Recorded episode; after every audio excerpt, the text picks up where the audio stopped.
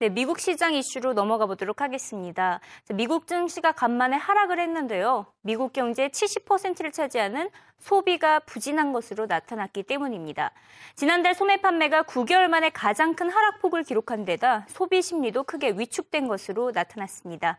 이에 대해 스티븐 로치 예일대 교수는 현재 미국 소비자들은 모두 좀비라고 표현을 했습니다.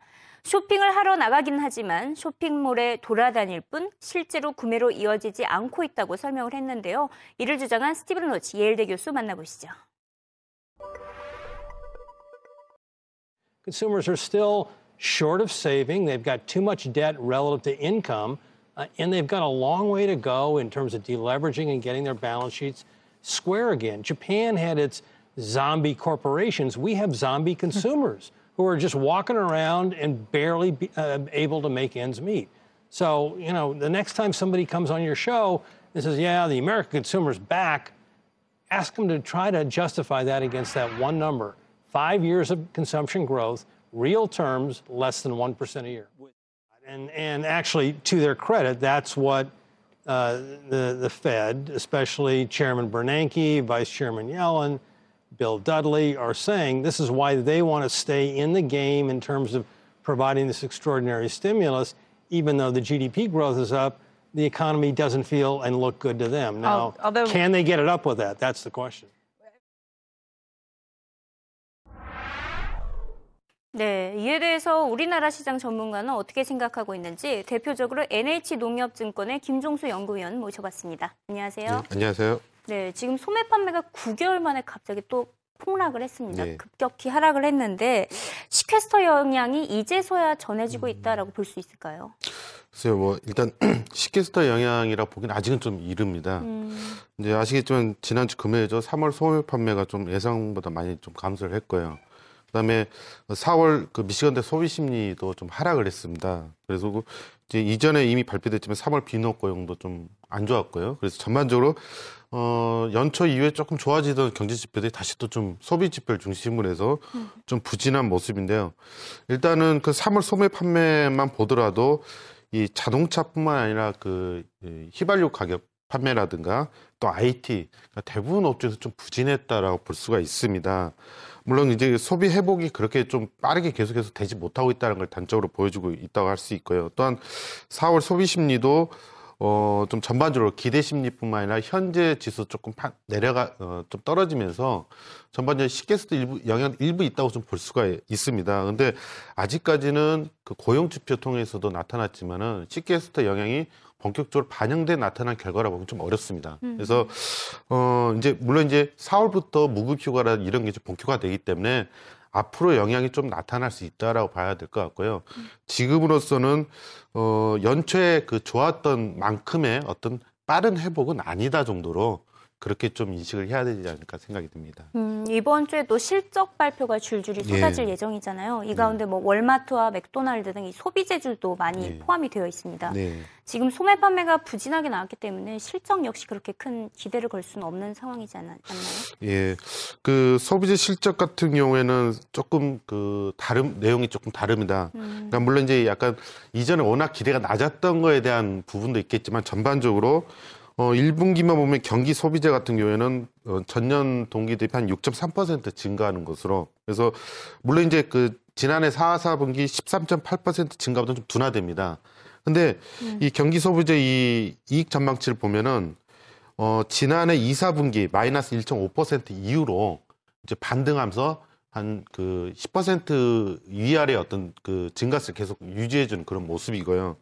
일단 미국의 그 피스 소비재 전망치도 저 1분기 같은 3.6%좀 떨어지긴 하지만은 역시 지난해 2분기 이후로 다시 좀 완만하나마 그 꾸준한 증가세를 나타내는 그런 모습입니다. 그래서 어 3월 소매 판매 좀 안 좋아지긴 했지만은 전체적인 트렌드로 놓고 봤을 때는 소비가 좀 완만하게나마 좀 회복되고 있다라고 보실 수 있을 것 같고요. 네, 그러한 부분들이 기업 실적 전망에도 좀 반영돼 있지 않냐 음, 그렇게 생각이 듭니다. 네, 뭐 그러면 아직까지는 실망이라기보다는 기대를 예. 아직까지는 걸어볼 수 있는 상황이네요. 지금 뭐 앞서 스티븐 로치 교수가 소비자들이 좀비다라고 표현을 할 예. 정도로 뭐 살아있지만 죽어 있다 이렇게 표현을 예. 한것 같은데. 이 좀비를 완전히 없애기 위해서는 아무래도 예. 정부와 중앙은행이 경기 부양을 펼칠 필요가 있을 것으로 보입니다.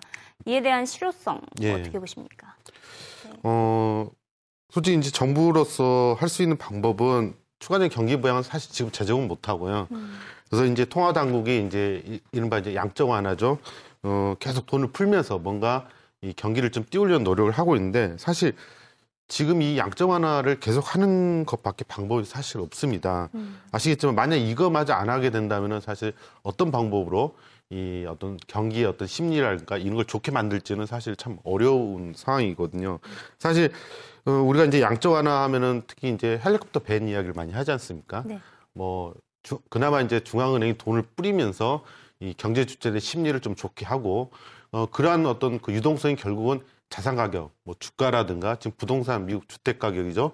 이런 것들 좀 회복시켜 주면서 그나마 이제 가게들이 소비 여력을 좀 회복시키고 이게 이제 계속 이 임금 인상이라든가 고용 증가, 소비 확대 이렇게 계속 선순화되게 하는 흐름으로 가게 하는 방법이 현재에서 양적 완화 정책밖에 없습니다. 그래서 이게 이제 얼마나 시간이 걸리고 얼마나 효과적이 있을 거냐에 대한 분석은 사실 전문가마다 다 견해가 틀립니다. 그렇지만 지금 미국이 추, 이, 추진할 수 있는 할 수 있는 방법은 사실 이 방법밖에 없다 보고요. 그렇다면은 아까 어, 이 로치 어, 교수가 좀 부정적으로 말했지만은 결국은 좀비가 사라지는 건 시간이 지날수록 이제 그 효과가 이제 나타나지 않겠냐 그렇게 봐야 될 것 같습니다. 네, 우선 시간이 이제 문제를 해결해 줄 것이다라는 의견이셨는데요. 뭐 미국의 소매 판매 부진은 뭐 증시는 물론 금값에도 직격탄 바로 영향을 줬습니다. 금값이 무려 5%나 하락하면서 온스당 1,500달러가 무너졌습니다. 이는 거의 2년 만에 처음인데요.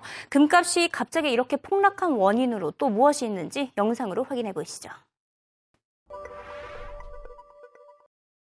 Money, but uh, I did get out of gold and silver today. Really, I think what's happening here is Cyprus, the bailout in Cyprus went from about 17 billion to 23 billion. Europe said they're not going to give them any more cash. Sell your gold to make up that. And what people are doing is saying, okay, who else is going to have to sell? It's another gold? one of these precedents that suddenly came out of this unique situation that is Cyprus. Central banks buying gold was one of those many thousands of reasons why we could say gold Yeah. was going up. Deflation, deflation, deflation, deflation, deflation, and deflation. I mean, if you look at what's going on with commodities, but gold as the linchpin for that call, Ed Morse has been on our show at Citibank. Big note out today about the, the sunset is essentially 2013 will will sing the bells to the end of this rally in commodities. But gold, I think a lot of this was technical too. It sliced through 1550 and then Right. sliced through 1530, which is the, the place it had been bouncing, and then you get a lot of fall. 네, 금값의 지지선이 무너질 정도로 금값이 많이 하락을 하면서 시장에 다소 충격을 줬는데 무엇보다 키프로스의 영향이 컸습니다. 예. 이 재정 위기국 가운데 금을 매각해서 돈을 마련하겠다. 매우 이례적인 반응인데 어떻게 해석하십니까? 네, 사실 일단은 금도 어떻게 보면 수요와 공급에서 움직이지 않겠습니까? 모든 가격이 그렇지만은 네. 어, 키프로스가 지금 구제금리 처음에 170억 유로로 했다가 지금 그게 부족해서 230억 유로로 좀 확대시켰는데 그렇다면 이제 아시겠지만은 몇 주 전에 그 170억 유로의 그 일부를 예금자 손실 부담으로 좀 조달하도록 하지 않았습니까? 네. 근데 금액이 늘어나다 보니까 그러면 늘어난 금액을 어떻게 할 거냐? 이제 금을 팔아서 해라. 어, 자산을 이제 팔아서 하라는 의미거든요. 사실 지금까지 유로 국가들이 긴축 재정을 하면서 이 자국의 금을 판 적은 사실 없습니다. 그러니까요. 네. 근데 재밌는 게 우리나라가 옛날 97년도에 IMF 위기 때 우리는 이제 좀 다르지만 우리는 자발적으로 금모으기 운동을 통해서 그 어려움을 좀 극복하는데 상당한 기여를 많이 했거든요. 네. 근데 이제 키프로스 같은 경우에는 이게 이제 자발적이기보다는 좀 정부의 어떤 강제적인 동원을 하긴 하지만 중요한 것은 그 98년도에도 금가격이 폭락을 했습니다. 그게 이제 우리나라가 금모으기 운동을 해서 그게 국제 금융시장에 금이 나오다 보니까 공급이 많이 늘어나서 사실 수요 공급 법칙에서 그 금가격이 좀 많이 떨어졌었거든요.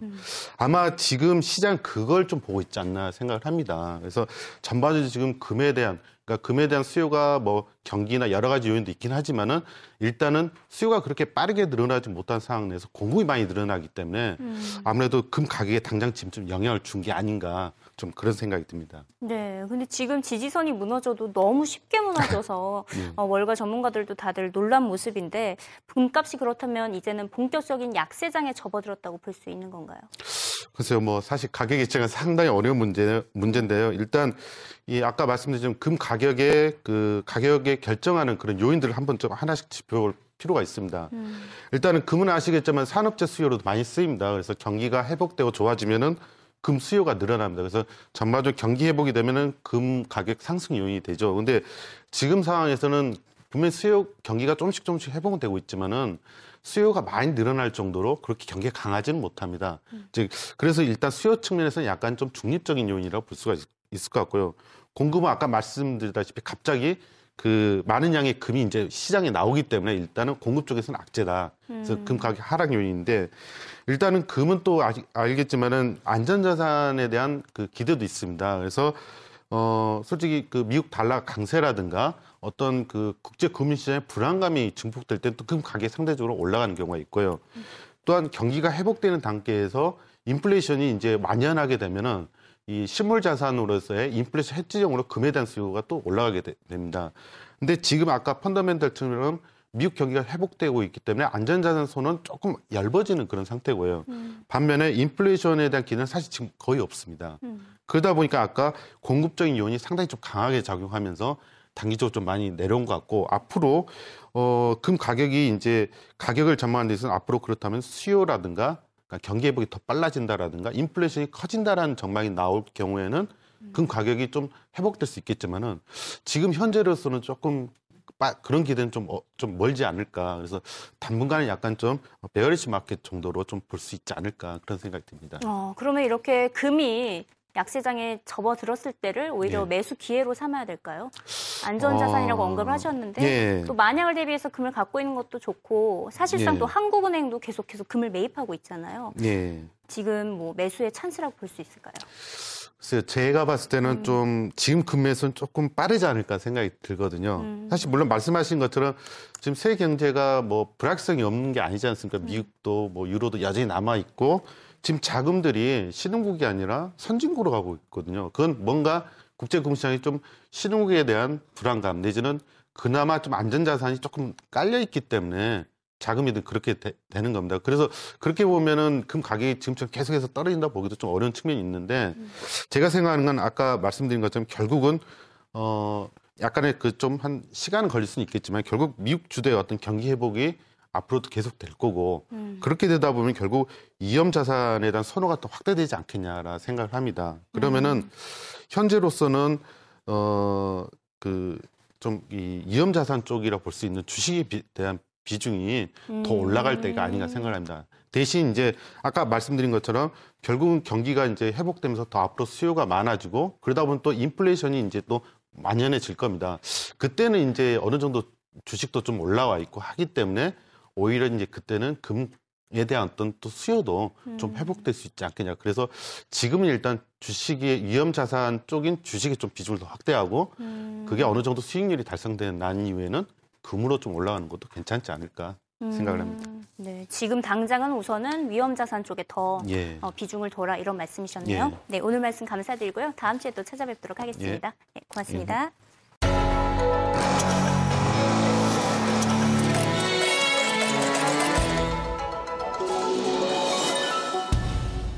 경제가 쉬워집니다. SBS CNBC Time to go now. 무엇보다 이번 주는 미국 증시가 기업들의 실적 발표의 출렁일 것으로 예상되고 있습니다. 지금까지 알코아, JP모건, 웰스파고 등이 실적을 발표를 했는데요. 그래서 내일 이 시간에는 이번 주 주요 은행과 IT 기업들의 실적을 한번 짚어보도록 하겠습니다. 우선은 지금까지 발표를 한 JP모건과 웰스파고의 실적은 어땠는지, 이에 따라서 전반적인 금융수, 금융주의 실적 현황은 어떤지도 짚어보도록 하겠 고요. 이번 주에 실적 발표를 앞두고 있는 IT 업체들과 소비재들의, 소비재주들의 실적 전망도 함께 짚어보도록 하겠습니다.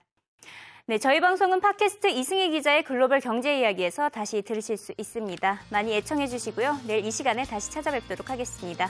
Catch you later.